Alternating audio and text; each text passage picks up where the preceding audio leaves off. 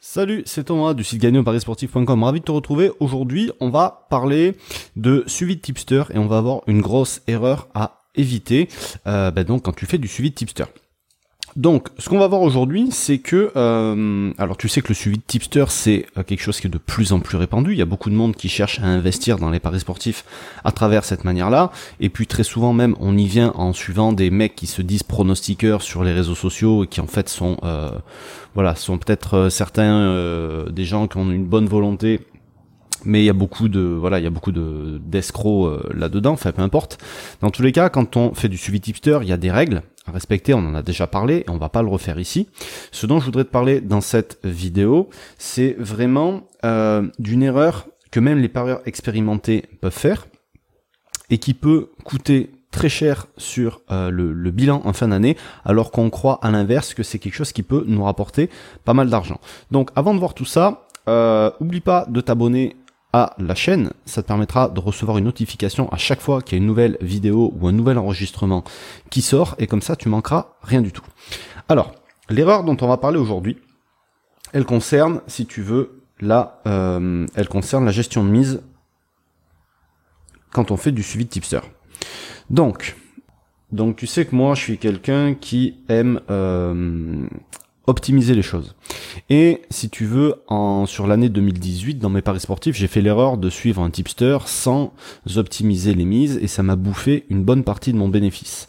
Donc j'avais fait d'autres erreurs cette année-là au niveau de ma gestion, et finalement j'ai fait une année qui était pas terrible au niveau du suivi tipster, donc il a fallu corriger ça. J'ai planché dessus pendant la période de Noël, enfin bon, peu importe, je te raconte ma vie, mais en gros j'ai remarqué certaines erreurs, et il y a beaucoup de monde qui la faisait.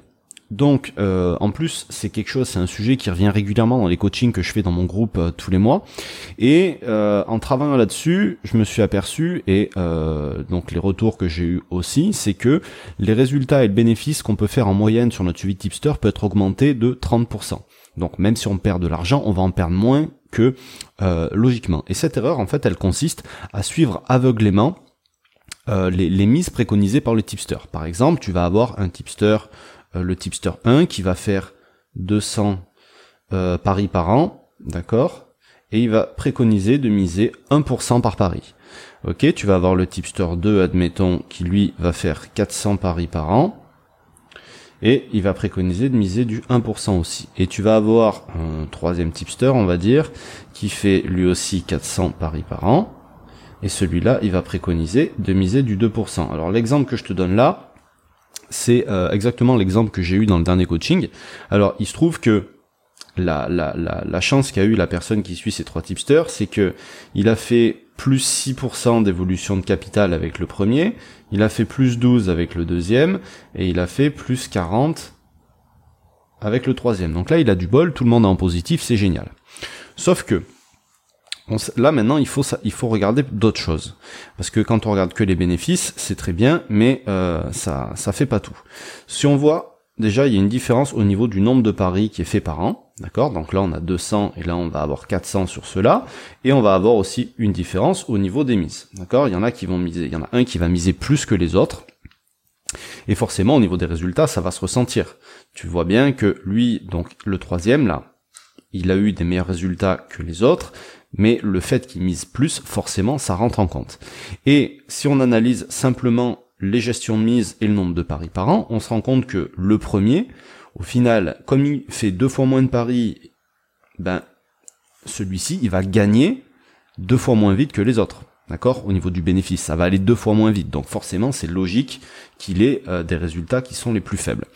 Et à l'inverse, si il devait rattraper les pertes des autres, ben, il les rattraperait 2 fois moins vite, parce que ben, forcément, il mise 2 fois moins sur une année. Si on prend le deuxième, il va être dans la moyenne, en gros, pour ces trois tipsters-là. Donc ça va être un petit peu la base sur laquelle travailler, tu vois. Et le troisième tipster, comme il mise beaucoup plus, bah forcément, il va faire gagner beaucoup plus. Et cette année-là, ça a été exceptionnel, donc il a fait gagner énormément d'argent, ce tipster. Sauf que, bah, s'il avait fait une sale année, il aurait fait perdre beaucoup plus que les autres. Et il aurait fait perdre 2 fois plus vite, parce qu'il mise 2 fois plus, voire même 4 fois plus que le premier. Tu comprends ce que je veux dire? Donc, si les 2 autres font une bonne année, mais que le troisième si les deux premiers font une bonne année mais que le troisième fait une mauvaise année, les deux premiers ne vont même pas arriver à compenser parce que la gestion de mise qu'on aura suivie, si on suit les préconisations recommandées, ne suffira pas pour rattraper les bénéfices perdus. Donc en gros, certains vont avoir... Donc ce que je dis, c'est que il faut en fait modifier les mises qu'on va faire et il faut pas suivre aveuglément ce que va recommander le tipster. Alors certains vont dire oui, mais si je réduis la mise de celui qui est à 2%, là je vais gagner moins et donc c'est complètement débile, je vais me passer de bénéfices.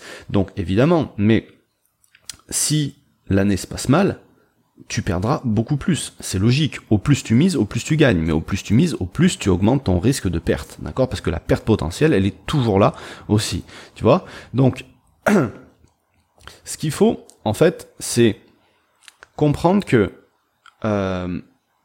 c'est pas parce que ce tipster-là, par exemple, n'a jamais perdu, qu'il ne perdra jamais. C'est pas parce qu'il a jamais fait une sale année que ça arrivera jamais. Ça peut arriver, ou ça peut être tout simplement le premier mois où tu arrives. Et donc, tu peux te ramasser et ça peut te faire perdre gros, d'accord ? Parce que, comme je te disais, miser gros, on gagne gros, mais miser gros aussi, on peut perdre gros. Donc, ce qu'il faut, c'est avoir une gestion de mise qui est optimale et viser un bénéfice sur le long terme. Parce que, l'intérêt d'équilibrer ces mises entre les tipsters, donc là il faudrait partir de la base de celui-ci et ajuster les mises du premier tipster et du troisième tipster en fonction de celui du milieu. Donc moi c'est comme ça que je procéderai. Et en gros, équilibrer les mises, ça, comment dire, augmenter et diminuer pour l'un et pour l'autre.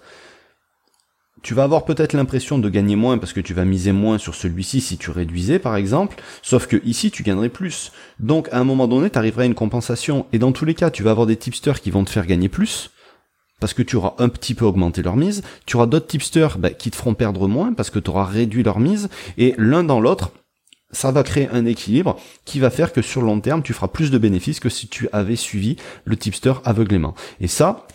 Alors, si tu veux en avoir, plus d'explications là-dessus, j'avais fait une vidéo il y a quelques mois dans laquelle je te montrais sur les 3 premiers mois de l'année, je crois en cours, que j'avais fait 3 fois plus de bénéfices grâce à une gestion de mise optimisée que prévu si j'avais suivi mes tipsters de la manière dont eux le préconisaient. Donc pour certains et pour beaucoup d'entre eux d'ailleurs, comme tu le verras sur cette vidéo, j'avais réduit mes mises au lieu de les augmenter, enfin peu importe, et au lieu de les laisser telles quelles surtout, et ça m'a fait faire beaucoup plus de bénéfices. Alors faire 3 fois plus de bénéfices sur une année, c'est vraiment...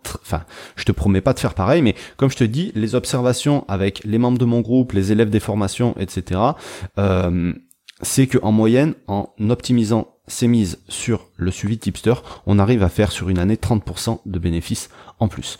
Donc voilà, je te mets le lien vers l'autre vidéo juste en dessous dans la description. N'hésite pas à partager ça à tous ceux qui font du suivi tipster parce que ça peut les aider.